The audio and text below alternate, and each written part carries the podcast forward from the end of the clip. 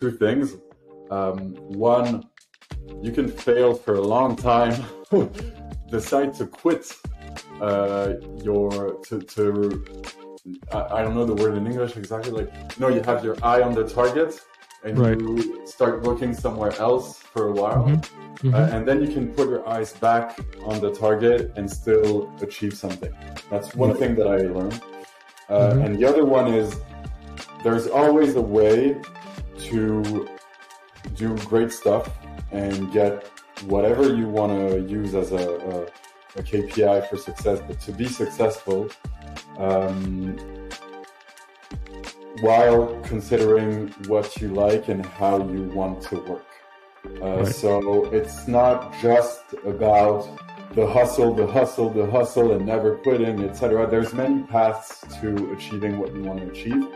Mm-hmm. Uh, and it's super important to align with how you like things to work. Because if mm. you don't, uh, failure is pretty much guaranteed.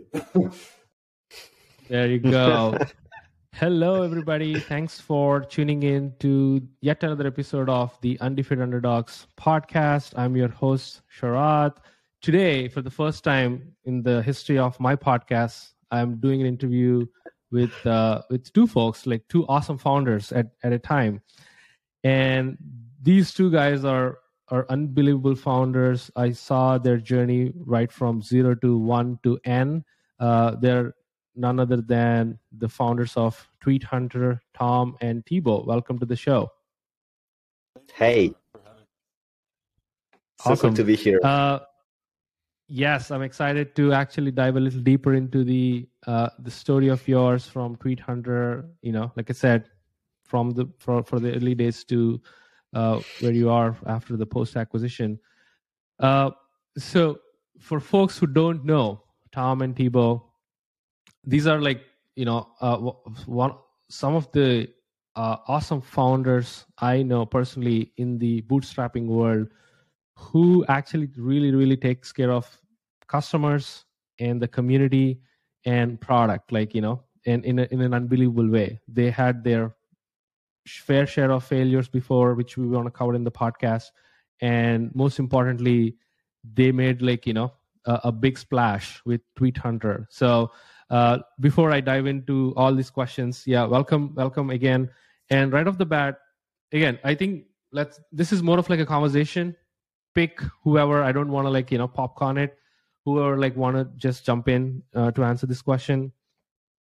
Let's talk about not just like tweet hunter right? Like let's go back to the early early days of your journey as a founder solo like you know individually. Uh what was i, I know the story but i want to hear from your words how thibaut sold his first product i, I believe like you know uh, before even like jumping into uh tweet hunter. So what was your initial days look like as a founder, as a SaaS founder, as an indie founder? Uh, if you're gonna go ahead. The the thing is, it was actually just not only me, but it was with Thomas too. like basically, we, we we started as startups like seven years ago, right after school, by mm-hmm. just building our first startup together. It was it was like the first nice. thing ever for me. Thomas Thomas already had experience right. with the previous job, but I didn't and mm. we did it. I think you didn't, you didn't even have a job. Yeah, you were yeah. you, you went straight from school to okay. Let's let's build a startup.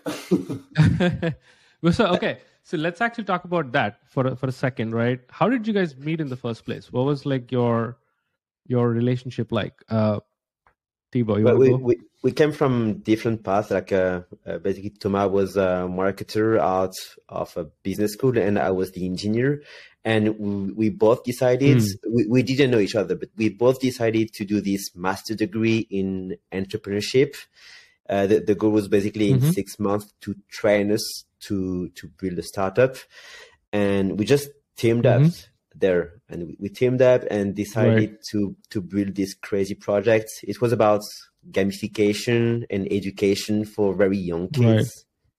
and i think we did this mistake mm-hmm. of just jumping on on an opportunity that we saw without really thinking mm-hmm. about validation or or mm-hmm. something like founder product fits or founder audience fits. We were basically building right. something right. for people that we don't really understand. We didn't really understand.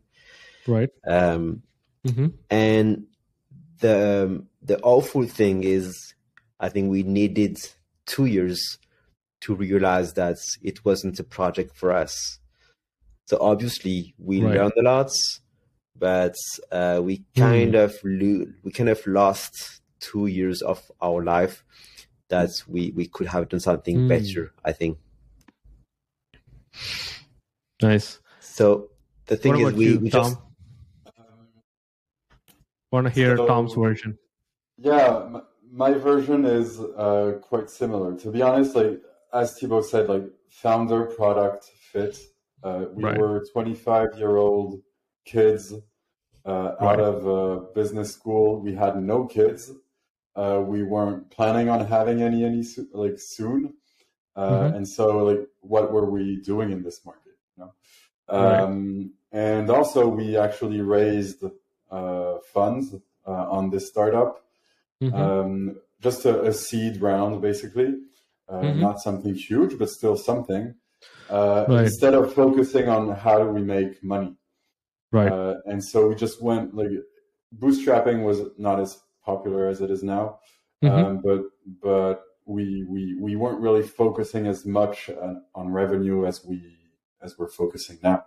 Right. Uh, and so yeah, this led to us like uh, uh, breaking up because you know your founder is basically your your your life partner. Right. Uh, yeah. And uh, and so we we broke up. Uh, Thibaut went to being the uh, a CT. So he went on to another project first. Right. Uh, maybe right. we can talk about it afterwards. And then he became the CTO of a pretty big startup. Mm-hmm. And I personally, I I went back to being a, a regular employee. I would say. Mm. Uh, and you know, you, you, you have to pay the bills. I also yeah. think I wasn't as uh, like maybe I lost a little bit of confidence, uh, mm-hmm. and I needed to feel like I had acquired new skills uh, and that I was in a better place to restart again, which eventually happened. Right. So the the, the crazy so, thing about so, this first startup uh, is, um, right? Like, yeah, go ahead. Go ahead. We we we broke up, and a lot of time went on, and about uh, a few mm-hmm. years later, I reached out to Thomas, wanted to to uh, buy his shares of the company, and I did. He was very nice to just let me carry on with this project alone. And I ran some experiments, mm-hmm. earned a little bit of money, and even if I knew that it couldn't be the next big thing, I I made it right sustainable, sustainable enough to, to right. set it on MicroAcquire. And I did I did find a buyer an American guy, super nice. Right. Uh, he, he bought the business mm-hmm. and he's actually running it right now. So I really hope that he's gonna right. be able nice. to to succeed where where we failed. Wow, nice. So uh, let's act. There's like so many things I want to unpack there. Because the one, the first thing I, I that came to my mind is that product founder founder product fit, right, or founder market fit. So both are really really important the reason is i had a similar experience myself. So before i did everything right now in the last three four years before that i uh, with a friend you know you know kp right? Kp and i we built this thing called closing page which many people doesn't know. It's like a sales thing. We have no background in sales. We're not salespeople. It's a b2b startup. The idea is like to solve a sales guy's problem and you know provide some value in their sales flow. We failed miserably. Like just how you guys are mentioning like we we spent like 18 solid months while working full-time jobs and spent like a ton of money. We both are non-technical. We hired like an agency who sits like somewhere like you know outside us so i can empathize with you uh, about the journey like you know about the highs and lows especially when you're not building something that's not going to work and you're investing time and money and effort right? So let's start there like why didn't you give up? Why didn't you felt like you know what this is so shitty like this is horrible. We're building we're not seeing the rewards. Sometimes like customers or the users who just use use on a free plan for example they're not giving tight feedback. Most people discourage you because it's a nice to have product and you have no fucking clue about what you're going to build because it's not your product building for yourself. How how did you process that and why didn't you like you know what this is enough uh before you broke up? Like is there a stage where you both felt like man this is tough so my view on this is that strangely enough we were delivering value to our users. Like i mm-hmm. I, I, still say today that the best day i ever had uh, in my professional life is right. the first review we had on the app store and mm. it was this mom uh, a mother of a young child who said mm. like five stars um, right. My children are actually brushing their teeth now without complaining because we're using your app. Mm. Uh, and I mean, we had a lot of people who were really satisfied. Okay. Um, maybe not everyone, but right. most of them. And uh, and so there was no sign from uh, the market as a, I mean, from the users who are telling us you should quit. Right. Uh, the sign w- should have been you're not making money, but right. the, the, the sign we were getting was what you're doing is great.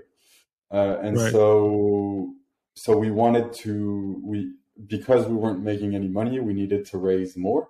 mm-hmm. uh, and personally, maybe Thibaut, you have a different perspective, but I started getting discouraged when uh, we we were pitching uh, and uh, you know we didn't get many follow-up meetings uh, and in the end we we weren't able to raise uh, a second time so for me this was the point where that was the signal where i heard okay th- there's a real problem here um, right and i got to pay the bills and i don't have the energy or the willingness anymore to mm. to keep going on i don't know what you think about it too. yeah i i have a like um quite a different feeling because like you, you ask why did we stop maybe maybe another question is why did we continue and and i think that we we were very wrong and very biased on two things that's we raised money and we were doing mm-hmm. something that people actually liked in a way that is educational mm-hmm. it's for kids so so like at right. every family dinner you can say that my business is validated because I raise money and I am doing something quite nice for kids. so this this right. makes you feel quite nice and and you are just right continuing on business just because you you feel good as an individual but you are actually not earning money so this i think right. it, it, makes and you continue for the wrong reasons right but i think uh, so it's very interesting that what you said. I feel like I I hear a lot of stories about founders saying, "Hey, I'm not building something I want or a target customer I want, so I'm actually stopping it." Like there is no growth. In your case, it's slightly different. You are seeing, like you said, positive feedback from the users. So, uh, what made you like think apart from fundraising, not getting good prospects? from second round, whatever. The, I think it's like a seed round, I guess, at that point. Uh, apart from that signal, what made you think like you're seeing value or you're seeing like this this feedback loop building and the reward intangible reward i would say not like a monetary reward so were you guys like intentionally made a choice like since we're not generating revenue let's actually like it makes no sense to continue what was the reason I, I think it was Think just about that one a little bit. It was the, the, the realization that it cannot be the next big thing. Like we we were hoping to to be a, a big company having multiple products uh, because we loved right. developing new stuff. We wanted to build an empire, and and right. we just saw that it wasn't possible.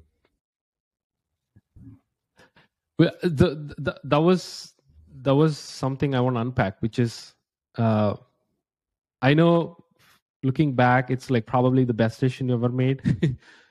but I want to unpack that so that the listeners who are in the same situation, like for example, you know, founders who are still dwelling on an idea for like longer than a year or so, getting these positive signals from customers, and they're not going, they're not moving the needle. So is it like a gut thing? If it is a gut thing, you know, it, it it's a it's a personal thing, but I is there a logical reason or something that you felt it, like you know what in our in our case like i think uh, we had this um uh, this vision where we had a green zone and a red zone and if we reached some kpis uh, we were in the green zone and uh, it was like a very good thing and obviously we would continue and, and we never we never reached this zone and there there was mm-hmm. also this red zone with the very bad KPIs and that would have made right. stop the business earlier. But the thing is, in 90% of the case, you are in the gray zone in between mm-hmm. because the KPI are not awesome, but they are not super bad either. And, and so it mm-hmm. became, mm-hmm. it became a gut feeling stuff like, like in, in almost every mm. situation and there is no absolute answer. Right. Right. And it's it's not just gut feeling, uh, at least for me. Uh, so I have a personality where I like to uh, discover new things, mm-hmm. Uh, and I change uh, projects and companies right. quite often. Right. Uh, like up until now, two years has been my max. You know, and and for me, because there wasn't this founder uh, market fit.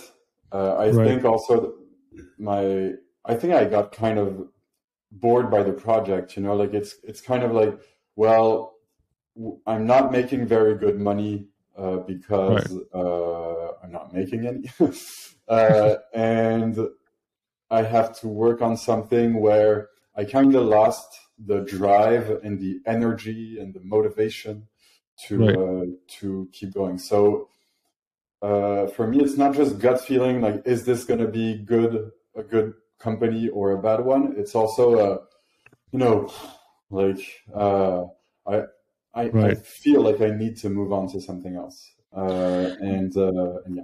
And I was also yeah. seeing all my, my friends from business school or high school or whatever, you know, they, they, improving in their lives, getting better mm. and better jobs, etc. And when you're kind of stuck, it's it's it's not always fun to deal with. You know? yeah, I completely understand. I think it's it it makes end of the day I feel you should find joy in what you do, right? Like if you're not finding what you do and if you're not loving what you do, I feel it'll feel like work and not play. And of course there is like multiple factors, like you said, you know, peer pressure or like peer peer comparison and self-awareness is something like you know a lot of a lot many founders rely on and gut feeling is another thing i'm so happy that you made that decision because without that you wouldn't be here uh, with with Tweet Hunter and whatnot.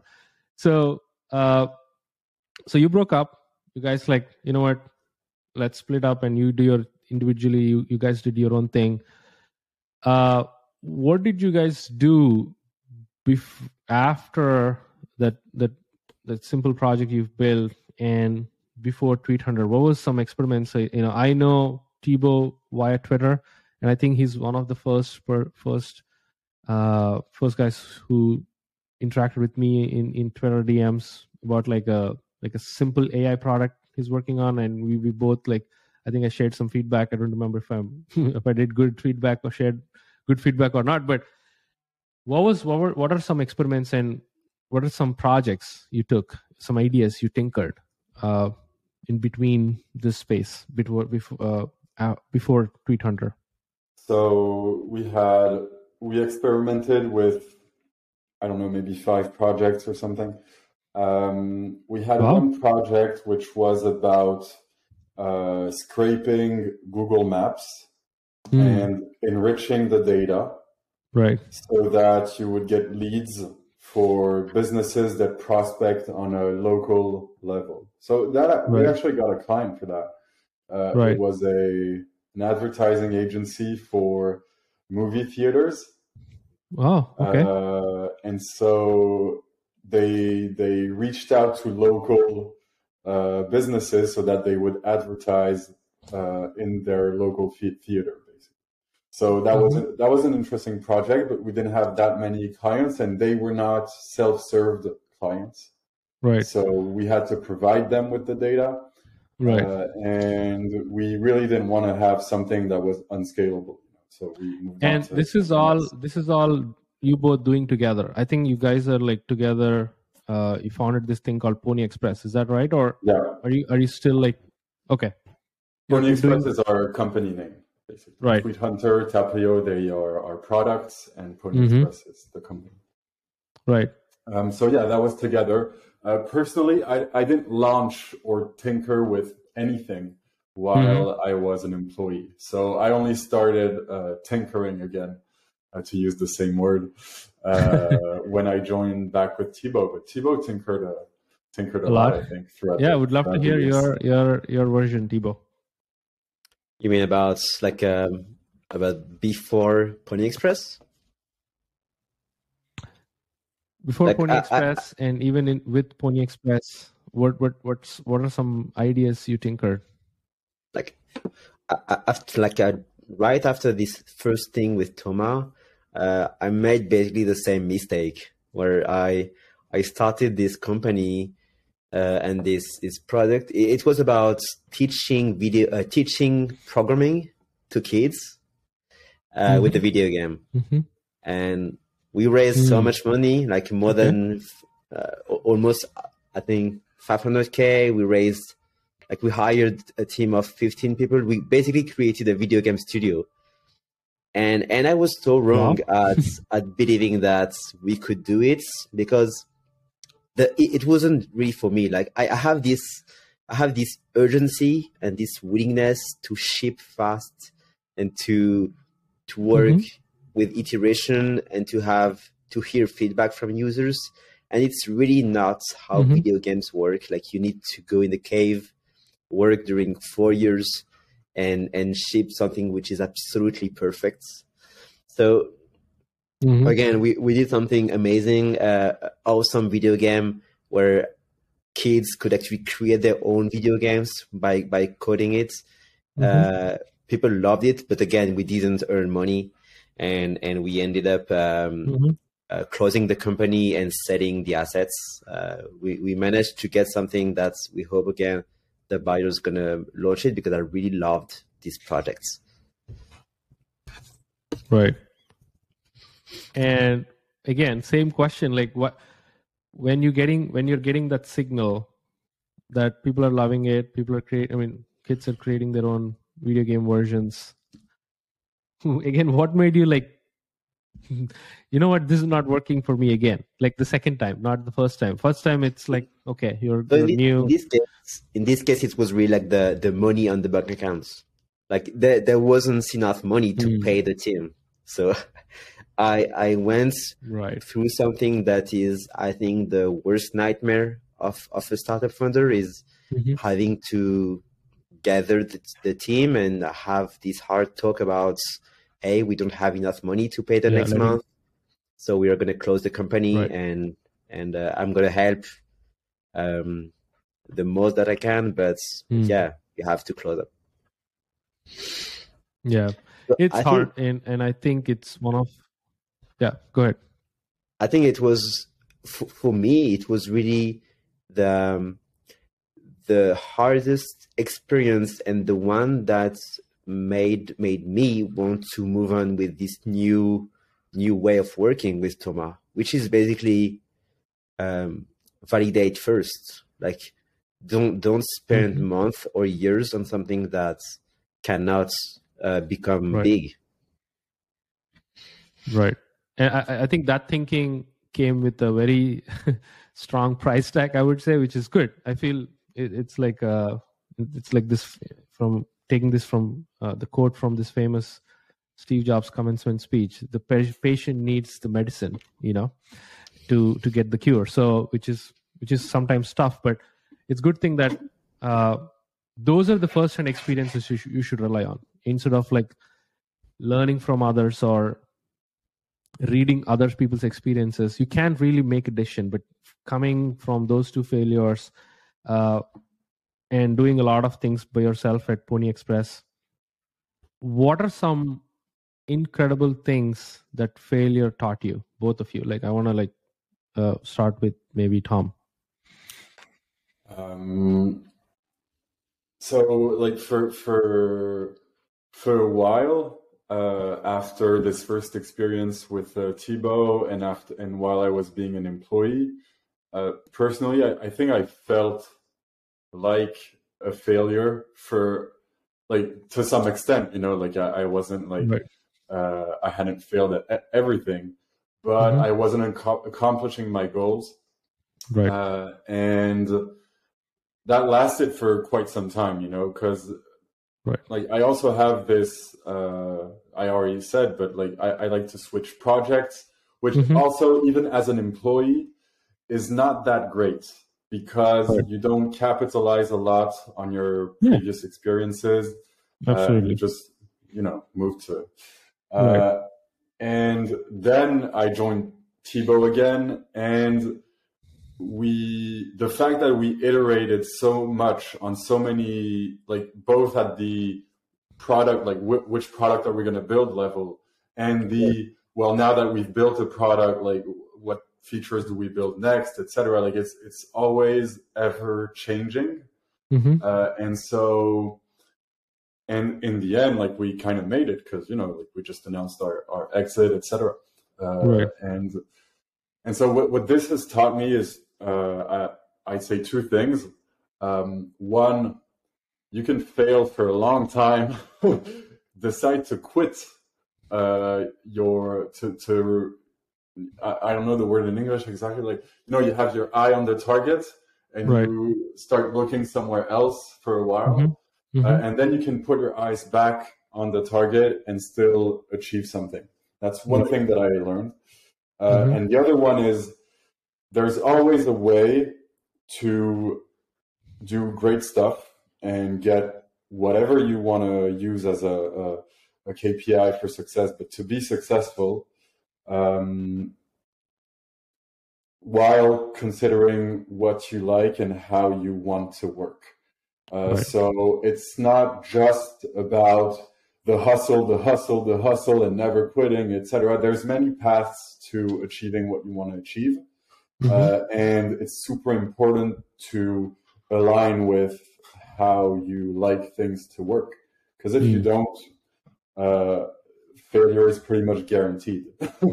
uh, so I don't regret anything. Uh, I just know that now I have to trust that the way I work is the good way for me to work, and that this mm. delivers results. And I don't I don't have to pretend to be somebody that I'm not. You know. Mm. Love that. Thibaut, what about you? I think there is um, uh, one thing is our first startup we built together because we wanted to build a big empire.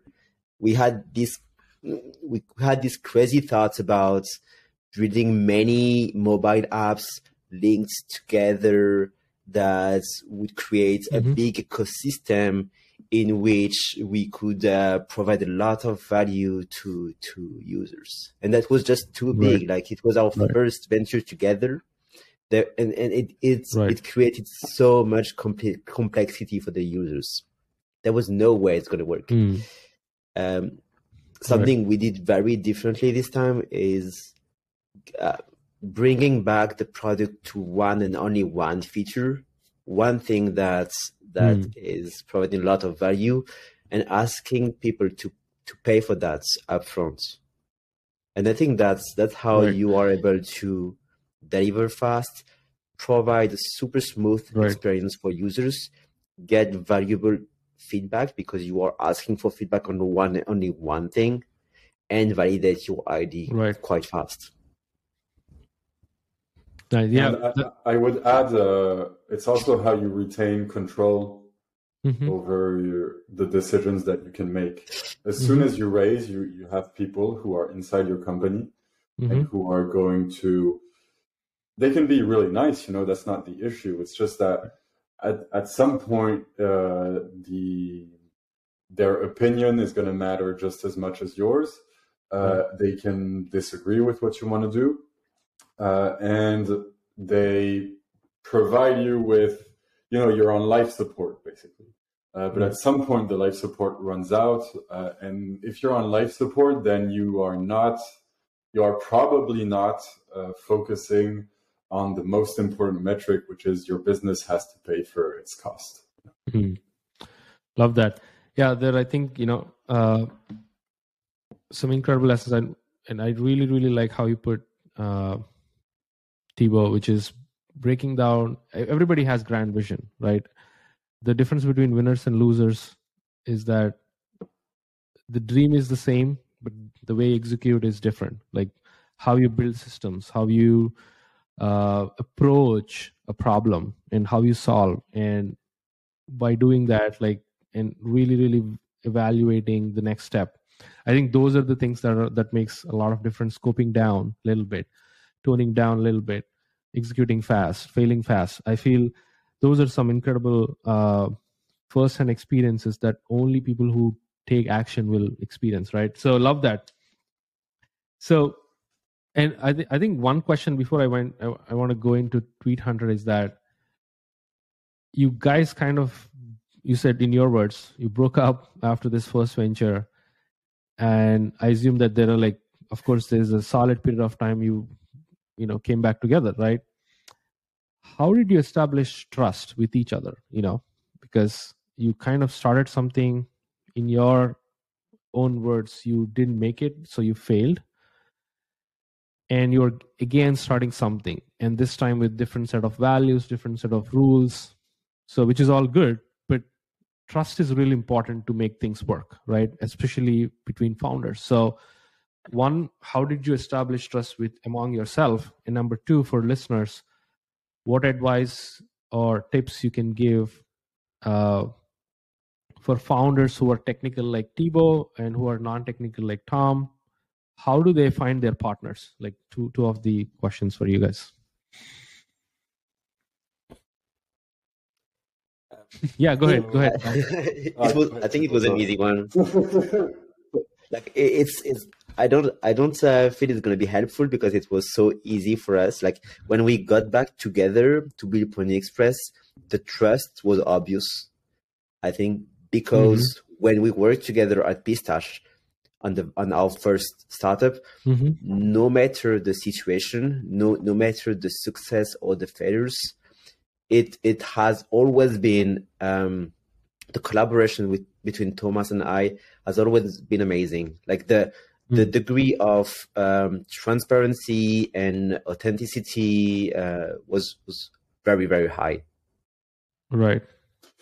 Uh, I think that's true, and but it could have not been the case. You know, like we we I mean, when we first started working together, because uh, we didn't really know each other. Like we we were in the same class and in in our master's degree, but our master's was about building a startup. So very quickly, you've got to you know point at someone, say you want to do a business. Yeah, okay, let's go.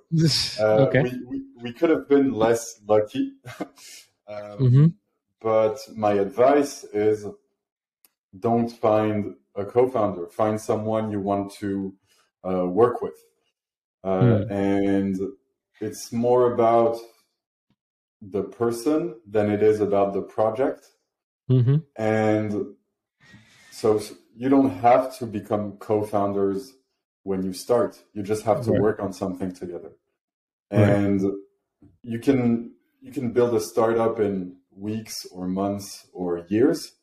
Right. Um, but you can do any small scale project in a matter of days and get the feeling that the person when working with you is the right person that they put in the efforts to achieve uh, the realization of the project etc so for me the, the wrong way to go about it is i have an idea i need mm-hmm. to find a co-founder to help me build it or market it mm-hmm. for me this is not how most people should go about it most mm. people should go about i have this set of skills i know that i should have like uh, another set of skills with me Mm-hmm. so for me, for example, I, I don't know how to write a line of code, right. so I need someone who can.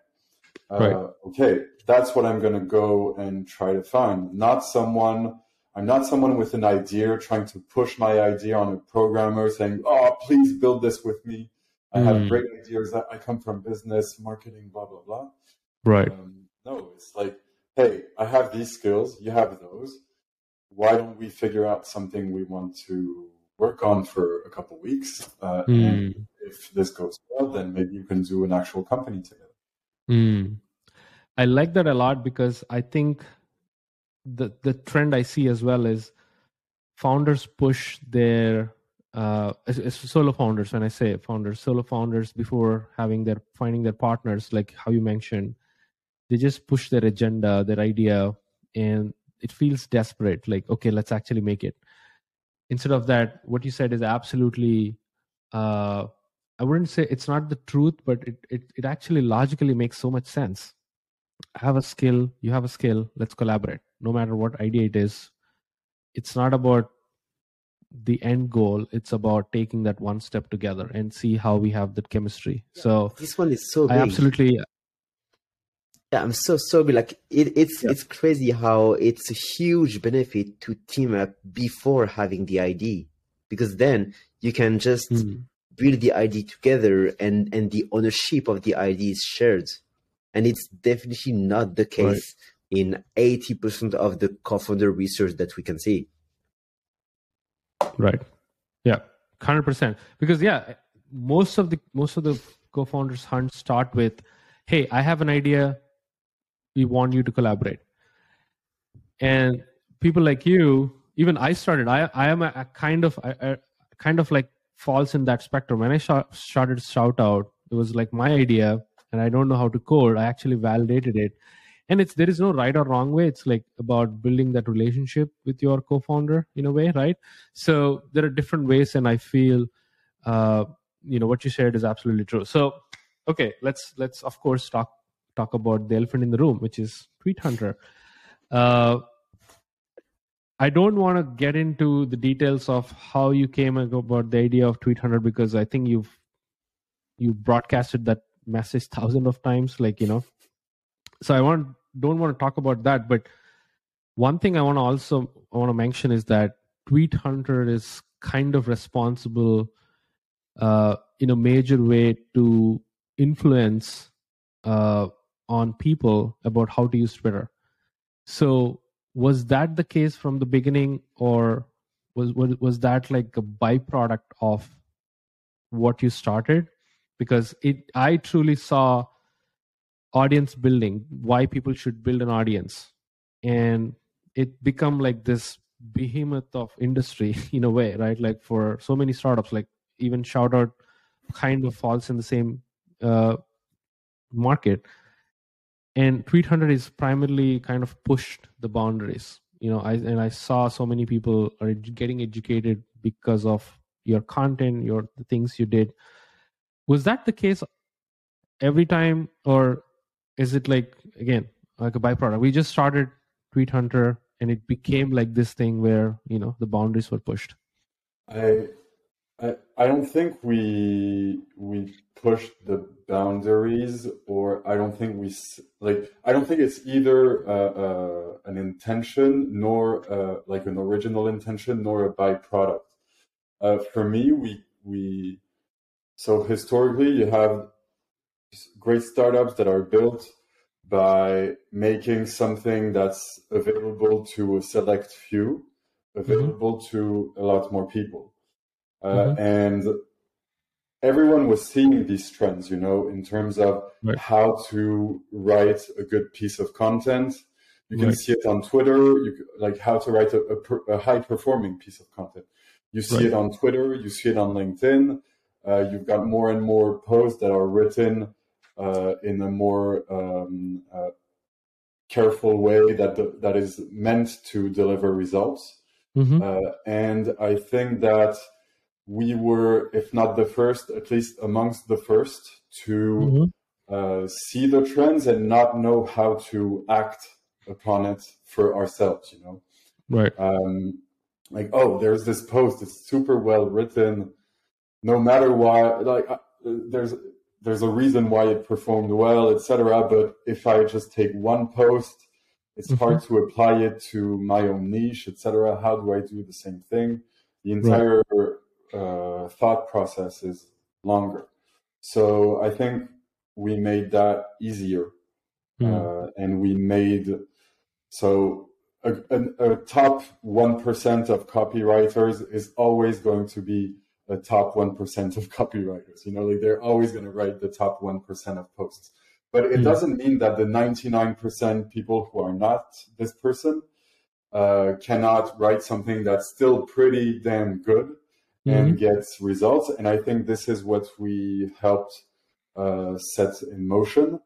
Uh, we contributed to it at least, but we were mm-hmm. always already seeing more. Like we didn't invent this trend, you know. Like mm-hmm. we were already seeing more and more people understand the underlying structures of formats, etc. Mm-hmm.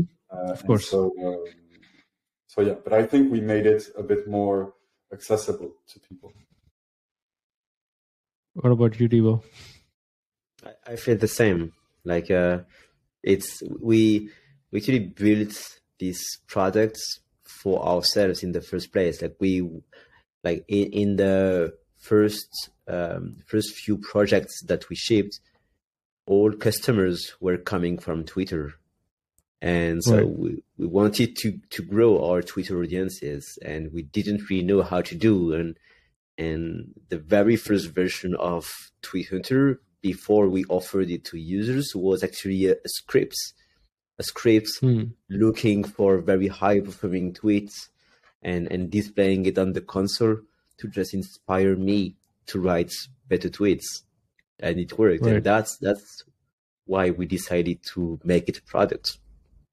So it's hmm. I like that. Yeah, it's it's actually it's it's useful from start for for me right. in the in the first place. Yeah, I think you kind of build something for yourself again, which is which is a major lesson I learned as well. Um, after you, for you, it's like two times. For Thibaut, for you, it's one time, Tom. But yeah, it's it's it's one of the one of the obvious things people miss because of the temptation or I don't know this have this grander vision of okay, what if we build this?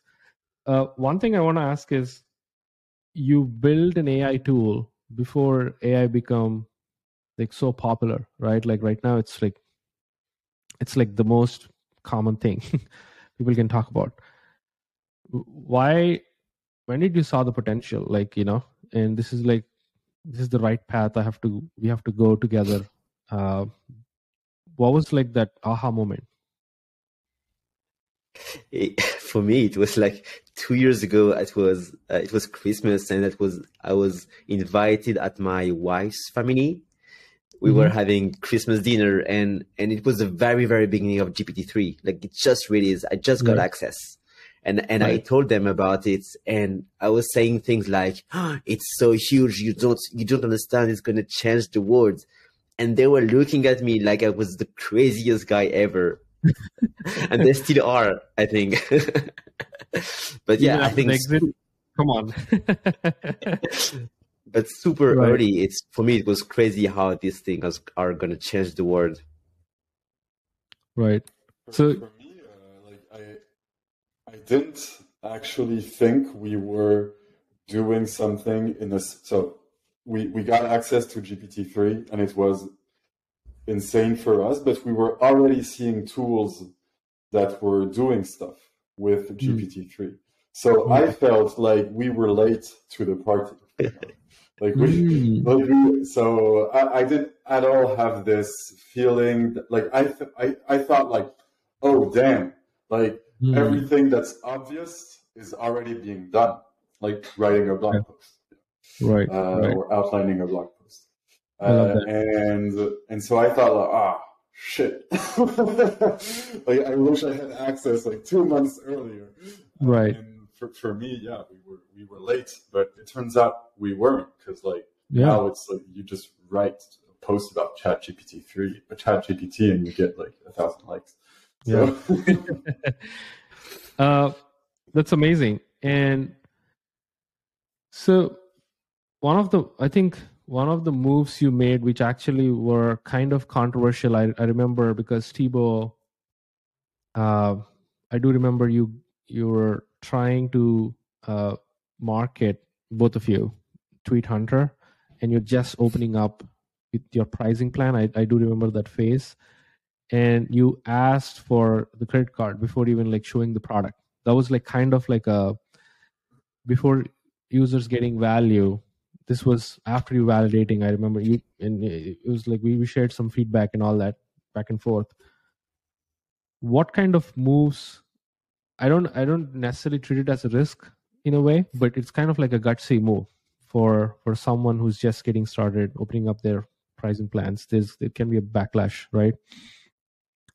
What was what was the other moves that you made similar to that that actually kind of you know it's a harsh truth but people has to face it you have to face it as a founder which moved the needle?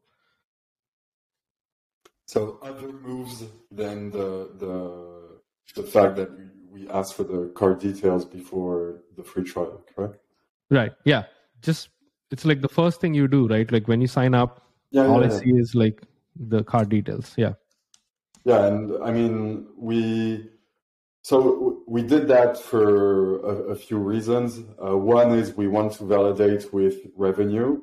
Two is we are, a, uh, and we still are, like we were and we still are a small team. And we honestly, like to be honest, we we don't want to focus our effort mm. on people who are just curious.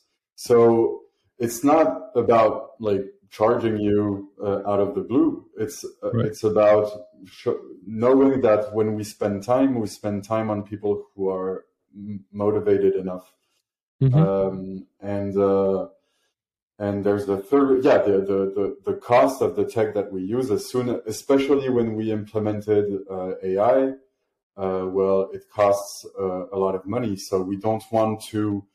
Del- mm-hmm. We didn't want to deliver value for free right it's like it's not free for us you know so why should it be free for the you know um so that these are the main reasons why we we did it and we we backed ourselves by having a, a far more generous refund policy than we legally should should have or whatever right um right.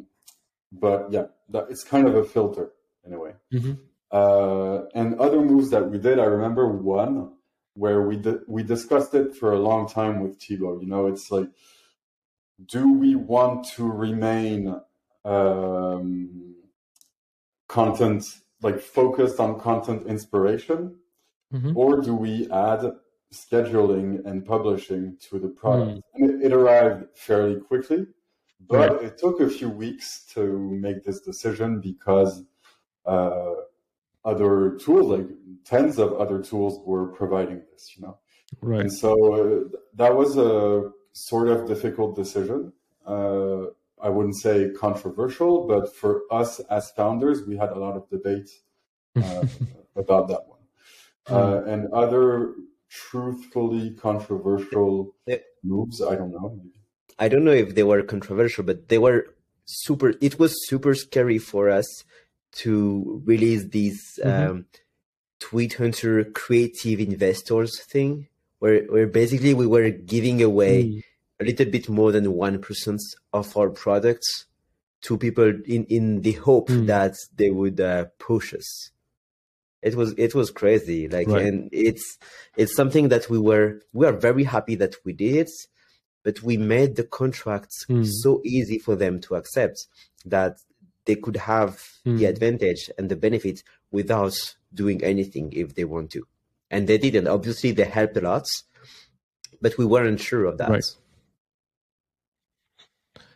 And something else that we so are handling right now is so, sorry, just right. one thing because I'm I'm it's it's uh it's making us quite busy right now, but I don't know if you remember, but we are we are sharing one percent of the sale of of Tweet Hunter to to our own users, and and mm-hmm, it's something yeah. that right. I'm so happy to have this opportunity to give back a little bit. Yeah, because I think that's a clever move. It's kind of involving the community and they have skin in the game too right? Like you're kind of not in the way crowd so crowdfunding or anything. That's that's a separate concept but involving the community and giving a pie sharing the pie with them is something a lot many people don't do because of whatever reason because it, and it's a positive sum game. Like you win they win. It feels more organic. Uh, so i want to talk about jk molina you know? He's he's this incredible uh, content writer. He, he tweets like insane threads what was the reason bringing him on board? Like is that is that more of like a growth hack or what, what uh, where did you get the idea like in the first so place? I, I wouldn't call it a, a growth hack because um, he was with us uh, for quite a while mm-hmm. uh, like up until the, the exit so for me like for me a growth hack has this connotation that is very short term etc Right. Um, the idea came from him. Maybe Thibaut, you want to uh, give some uh, some details on how that happened. Well, I actually just DM'd him to get his feedback on the tool, and I definitely didn't have have this partnership in mind. He was he was the guy who mm. said, "I want I want to be in. I want equity," mm. and so we started right. talking about that, and I think he's a very smart guy. He like, saw the opportunity very early in in Tweet Hunter when we had mm-hmm. like 2k MR. But he as a writer, mm-hmm. he knew very very early that our way of working, the the, the SaaS Tweet Hunter, is is actually a, a huge time saver for writers is exactly what the, the technique right. that he's promoting in his own course. Just looking at great content right. makes you write great content. That's it. And there, there's another thing, which is there aren't, or at least there weren't, that many people who were talking about copywriting on Twitter. Hmm. Um, a lot of people want to partner up with influencers just right. because they have an audience and they don't see, right. they don't pay as much attention uh, as they should to right. how relevant the the positioning, the content, the topic of the person is. Uh, so we could we te- like we could have partnered with maybe a bunch of people, but he, I believe, was one of the only big names that were talking about Twitter copywriting uh, uh, a year a year and a half ago. Right. There is so relevance, right? I think relevancy is really important when you collab with someone like how he's mentioning, you know, it's about sharing that skill set, sharing that same values. Uh, so I'm so glad that you, you guys collaborated because, you know, everything else after that was like a worked well. Uh, I'm going to ask like some questions just for myself because I want to learn from you guys. So with me take my example like there are like so many founders like like me who went from zero to one and that's it. Like you know we didn't scale or we didn't made that big exist like how you guys did. There are like a lot of founders. There like a majority of founders like side pro either can be a side project like Shoutout went from zero to one uh, i'm just curious number one what are some things that founders like me should do from to go from one to n? Which is building that revenue stream growing that fast and making that million dollar exit. Not necessarily for that outcome per se but what was uh, what, what what are some things that you can share with the audience uh, in uh, to me as well the process of going from one to n so i like i think uh, there's there's n and there's n plus uh, 1000 you know? And I, I, think what we've managed to do up until now is go to one from a lot and then the next step is a lot to a lot more. Yeah. Um, but in that intermediary stage um, for me like we remained very lean as a structure honestly we could have started hiring a bunch of people Right. Um, I don't know, nearly a year ago. Right. Uh, and we didn't.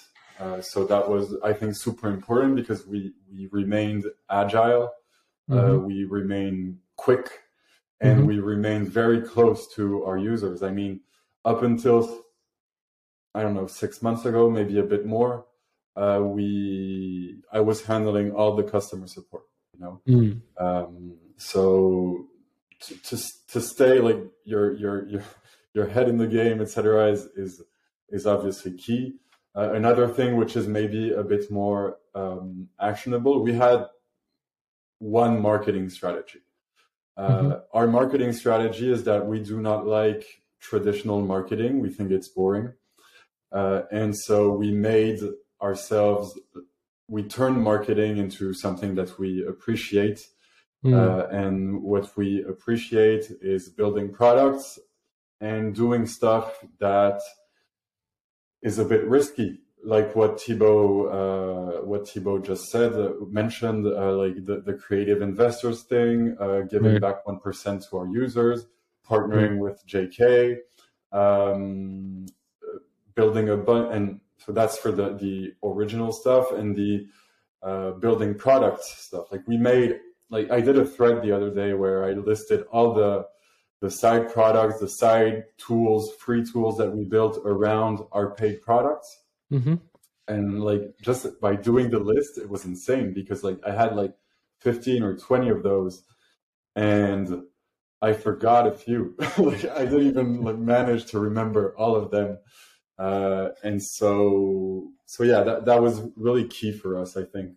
Uh, this this approach to turning marketing into something that we liked, either because it was exciting and risky, or because it was like right into our skill set and what we love doing, which is building products. Um, so for me, like, yeah, com- compound interest, you know, do that 20 times and it, it'll pay off. But Thibaut, maybe you want to add something. For me, I think it, it was really about shipping more, like shipping more and more and hmm. more. Because, like, I- I remember how we did things before, and and you you wonder about so many things that many many of your ideas you you are not shipping them. Like you are just not not sure that Right. it will perform, so you are not doing it.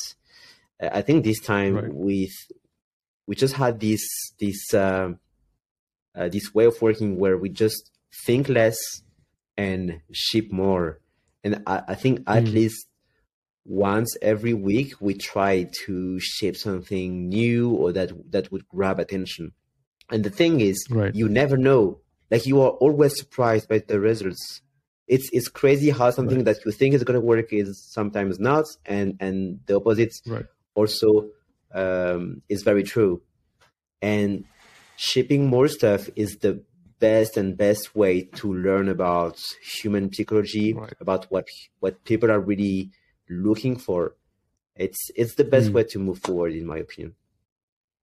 Yeah, and it's, absolutely. it's not just about ship just to clarify because i think thibaut said it but it's really important it's not just about shipping Mhm. features of your product it's also about shipping marketing Right. uh, and like it's more about doing than shipping because shipping has this dev terminology to it Right. but right. it's not yeah. just about dev it's about all aspects of your business just I think yeah, I can I can summarize in a way that it's about building momentum every single week. Like Yeah, exactly. moving one inch, not like a feet. You know, that's like a that's like most people think that if you move a feet, you may you're making progress. I completely disagree. I I I, I truly believe after I you know building Shoutout and building like a lot of side projects, it's about really freaking moving an inch every single week or whatever the cadence you put like it doesn't matter like how you said tom about compound interest right if you move one inch at a time and look back you've already moved like you know so much right and that's so underestimated by many people because moving an inch doesn't actually give any output immediately. There is no immediate outcomes to it. Uh, i really like that. I, I think being lean making strategic moves involving uh, or collaborating with relevant people that actually share your vision and ultimately like you know building momentum both from product as well as every other aspect like content marketing collabs launching experiments launching side projects like everything counts towards that inch. Uh, i really love that.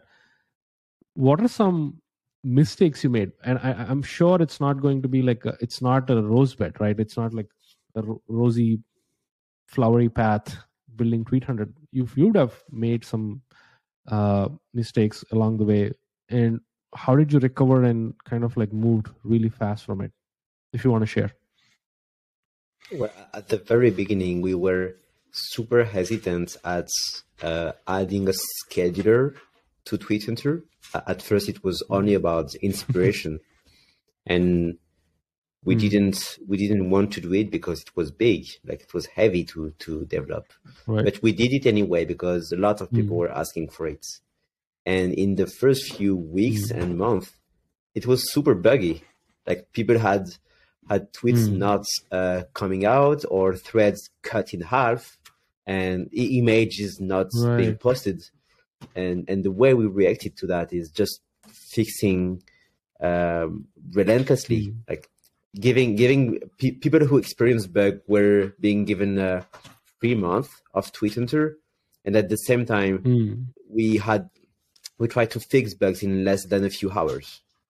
and it works like mm. people yeah when people reach out and you fix the bug in in a few hours they are even more engaged because they they love that you reacted right. quickly right um from another standpoint, another mistake that I think we did uh, is trying to sell your business. You know, uh, mm. let, let, me elaborate a little bit. But uh, at some point, we were doing, we had meetings with quite a few people who were interested mm-hmm. Uh, in uh, acquiring us, mm-hmm. and it started to divert our focus a little bit. Uh, in the end, the people we, the company we sold to, Lempire, which who makes Lemlist, mm-hmm. um, they, it happened naturally without us having to divert our focus and start doing stuff that is not in our DNA, like um, slides, uh, meetings, uh, presentations, uh, like email threads that go back and forth for weeks. Mm-hmm. Uh, it happened much more naturally. Uh, and so. Yeah, uh, I think at some point, so it, it didn't impact us too bad because we kept growing while having those meetings and those discussions, etc. But right. at some point, Thibaut and I just agreed to say, okay, just let's stop, let's refocus on our business uh, we'll just start talking to to Lemlist because like we we we like them and like they they mm-hmm. they seem to get us. Mm-hmm. Uh, and let's go back to running running a business.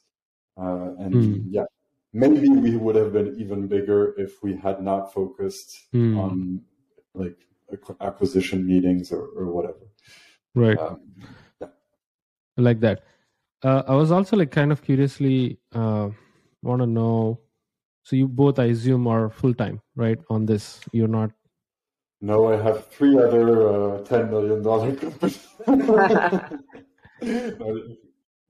oh yeah, we're definitely full time. right.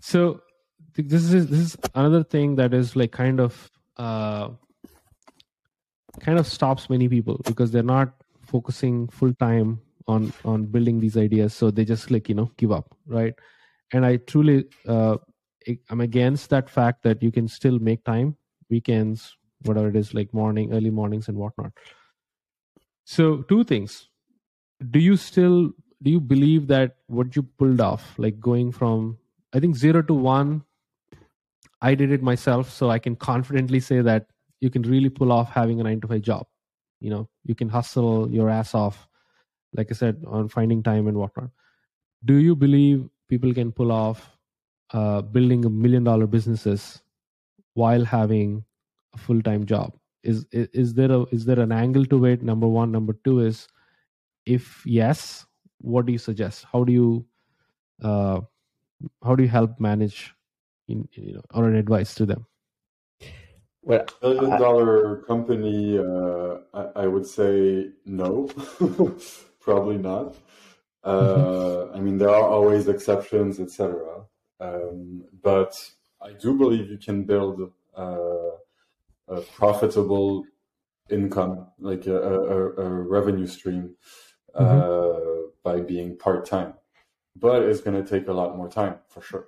But I don't mm-hmm. want to blame uh, people who don't do it full time mm-hmm. because there's many things that can stop prevent you from doing it. Thibaut and I are very lucky that right. we had some savings, that we live in a country where uh, we like people have this bad view about France for business, uh, but because of strikes or whatever. Um, but in fact, the French government really helps us uh, create businesses. Like I was able to leave my job, have some unemployment benefits uh, oh, that were paying for my bills for a few months. So I don't want right. people like I don't want to arrive here and say, oh, I, I, I hustled, I had zero advantages, and uh, everything is due to my sheer will of becoming uh, better. Like I, I did get some advantages that many people don't get. Um, right. So I believe you cannot build a million dollar company uh, without being full time, but maybe you can make like a few grand a month. Mm-hmm. Uh, yeah, for sure.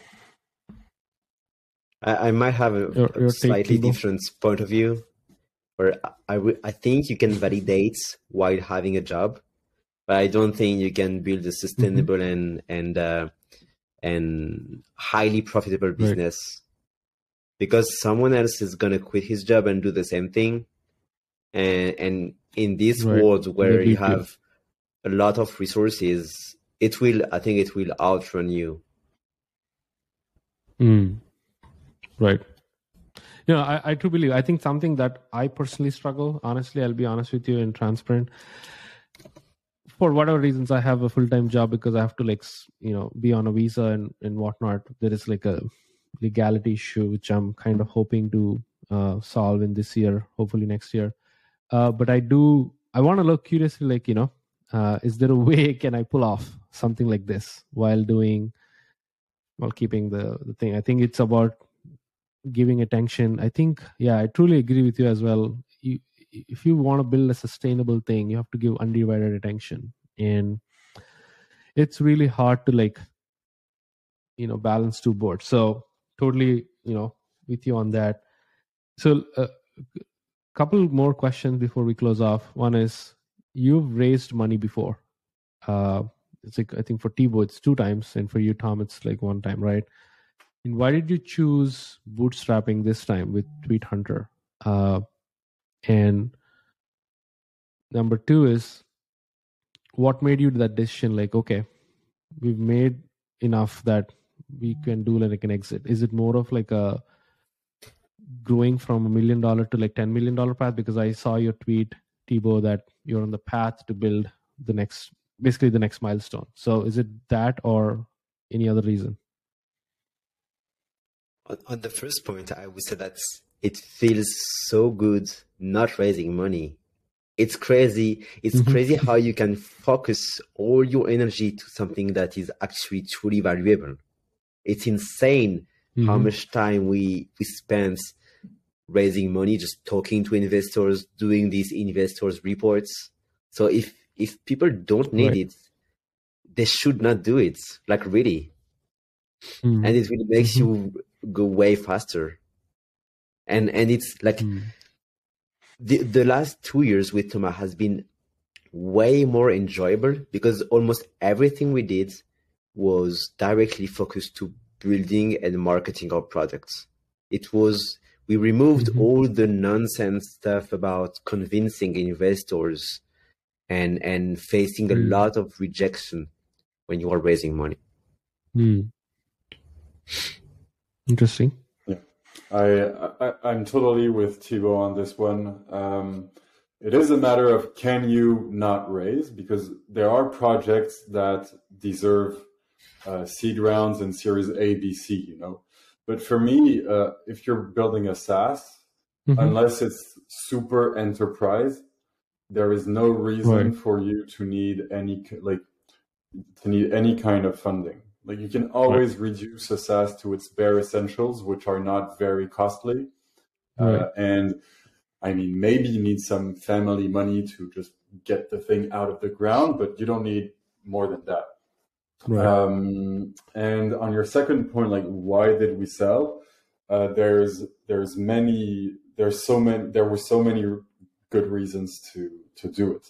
There are uh, uh, personal reasons, which are that um, like to, to be transparent about this. Uh, like me personally, I I felt like after building a successful company, I wanted to know that I was uh, to be secure uh, mm-hmm. uh, financially for in in the long term. So mm-hmm. that's my personal reason, uh, mm-hmm. uh, and the professional reason is that we sold to a company that's bootstrapped as well, mm. uh, and that made it above and beyond the 10 million uh, ARR milestone. Mm-hmm. And we're convinced that we're going to go further and quicker mm. with them than right. we would without them. Uh, right. And in the end, it's not like, okay, maybe you hold on for another year and you sell for twice or twice or right. thrice the amount. Um, but does that really impact your life? Hmm. Uh, I'm not sure. Uh, however, if like now it's all about it's more about ambition and right. ego than it is about safety and and uh, material comfort. Uh, and right. I really think we're we're going to go further and quicker. Uh, Absolutely, yeah. So how are you? How are you? I I think I, I should have asked this question in the beginning, but how are you feeling right now? Like after two years of journey, going from zero to like where you are what are some emotions you know what did you do like I, am sure you guys celebrated together with your families and you know personally uh, but how what are some emotions you want to share with folks is that like a sigh of relief or what is it you feel more ambitious i don't know it's, it's very hard like it's it's the first time we felt this, so it's it's hard to actually know what you feel, you know, because it's because the the the thing the thing is that we are going to work two years with uh, Lempire, so it's not mm-hmm. over. Uh, it's not over right now, and we are working hard today for our users. Um, mm-hmm. So yeah, it's it's like you get some money, you don't know what to do with the money because you actually don't need it. I don't know. What about you, Tom? Uh, yeah, I think so. It's funny because uh, one of the things. Uh, so obviously, you sign the papers, you get the money. It's like exciting for forty-eight hours or, or right. Um, and what I did yesterday uh, is uh, I sent a message to the very first person who gave me a job. So I was fresh mm. out of college, uh, mm. and I sent him a message like he, he's he's still the owner of the business. I was employee number three or something like that, mm. or number two, uh, and I I just wrote to him like, okay, well, I just made an exit, you know, uh, and uh, I just wanted to say thank you. Uh, mm. Thank you for like having me as your second or third employee. Thank you for teaching me specific skills. Thank you for giving me like trusting me to take on projects and right. etc. Thank you for letting me go in peaceful terms terms so that I could uh, launch my my first company, etc. Mm. etc. Et uh, and this felt actually pretty emotional for me to to mm. write it up. Uh, and I think, yeah, I I just feel thankful. Um, yeah, thankful for many other people, but to to write this message specifically to this person meant a lot to me. And the same to to Twitter people, like the the amount of of love and support that we receive from Twitter, especially it's it's crazy. Like it's it's insane how people that you never met can actually really help you right on something that is important for you. right yeah i think that's the Yeah. serendipity of you know twitter as a community right you know i've never met any of you but we still have some common connection and uh, a sense of a sense of support early believer type of a thing uh, and shout out to you for actually supporting me in my journey as a as, as a founder with Shoutout. You know you were one of the first paying customers so appreciate that. And i love what you said tom is at the end of the day it's those people if you look back right those are the ones who install that the belief confidence conviction that hey i took a shot on you and i'm so glad you remembered them you know? Not many people remember that. They just move on with their busy life. So i love that. And man I, i'm so thrilled to see you know in the audience seat and being like a supporter uh, as well as like you know uh, just like a fellow founder. And I, i'm so happy and i'm so I I don't know how to put this in words but it's so joyful to see someone like you guys who went from with intention like okay let's build small things for fun and see how things work to where you are right now. And that that is a clear sign for people that things miracles do happen if you just move one inch at a time right? So congrats to both of you and i wish like the best of the best for you and i hope whatever the thing you're you're chasing next? It's it's going to happen for sure. I i have utmost belief in both of you the way you handle things. Uh, it's phenomenal the way you treat customers put people in front of you uh, for whatever you know the experiments you take. And I, I i love this that energy and i'm rooting for you big time. So any any closing thoughts before we wrap up? Um, yeah, I just want to say, add one thing, um, just on top of what you just said, is that a, a lot of what we achieved is uh, our own will, and a lot more is the connections you make, the people you reach out to. Mhm. Um, there's so many people uh, that we know and that we do not know personally that Right. helped us get through this. So yeah, if one last thought is like, don't forget the people, uh, meet new people, bring value to other people, uh, Mhm. and eventually, eventually, uh, it, it always pays off. And I would just say thank you. Like, thank you, Sharath. Thank you, Twitter. I thank you, Tom, also that you agreed to quit your job to join me when when I already had quit my job. so yeah, right I'm, I'm awesome super thankful right now to lots of people. I love that. Yeah, I think you guys share most of you know your next steps on Twitter, so that's why I didn't dive deeper into those things because you're obviously going to do that. Uh, but yeah, I, I will let you know find where where people can find you. Like you want to let people know. Uh, you want to tag? Yep. Yeah, I'm uh, at Tom Jacquesson, which is really hard to spell. So just like Tom J, and you should find me on Twitter. And I'm at Oh. Tibo Maker. Tibo is T I B O. Awesome. Yeah, I'll put everything in the show notes as well. Uh, but yeah, man, you know, great, great chatting with you guys. Great knowing your experience. And again, rooting for you big time. I'm always here to like support. Uh, that's that's a wrap, guys. For folks who are listening, keep building, keep building momentum, keep moving one inch at a time. That's all that matters. Everything else, universe gives to you, gives back to you. So, good luck with all of your projects and all of your ideas uh, keep keep building. See you guys. Thank you, Sharath.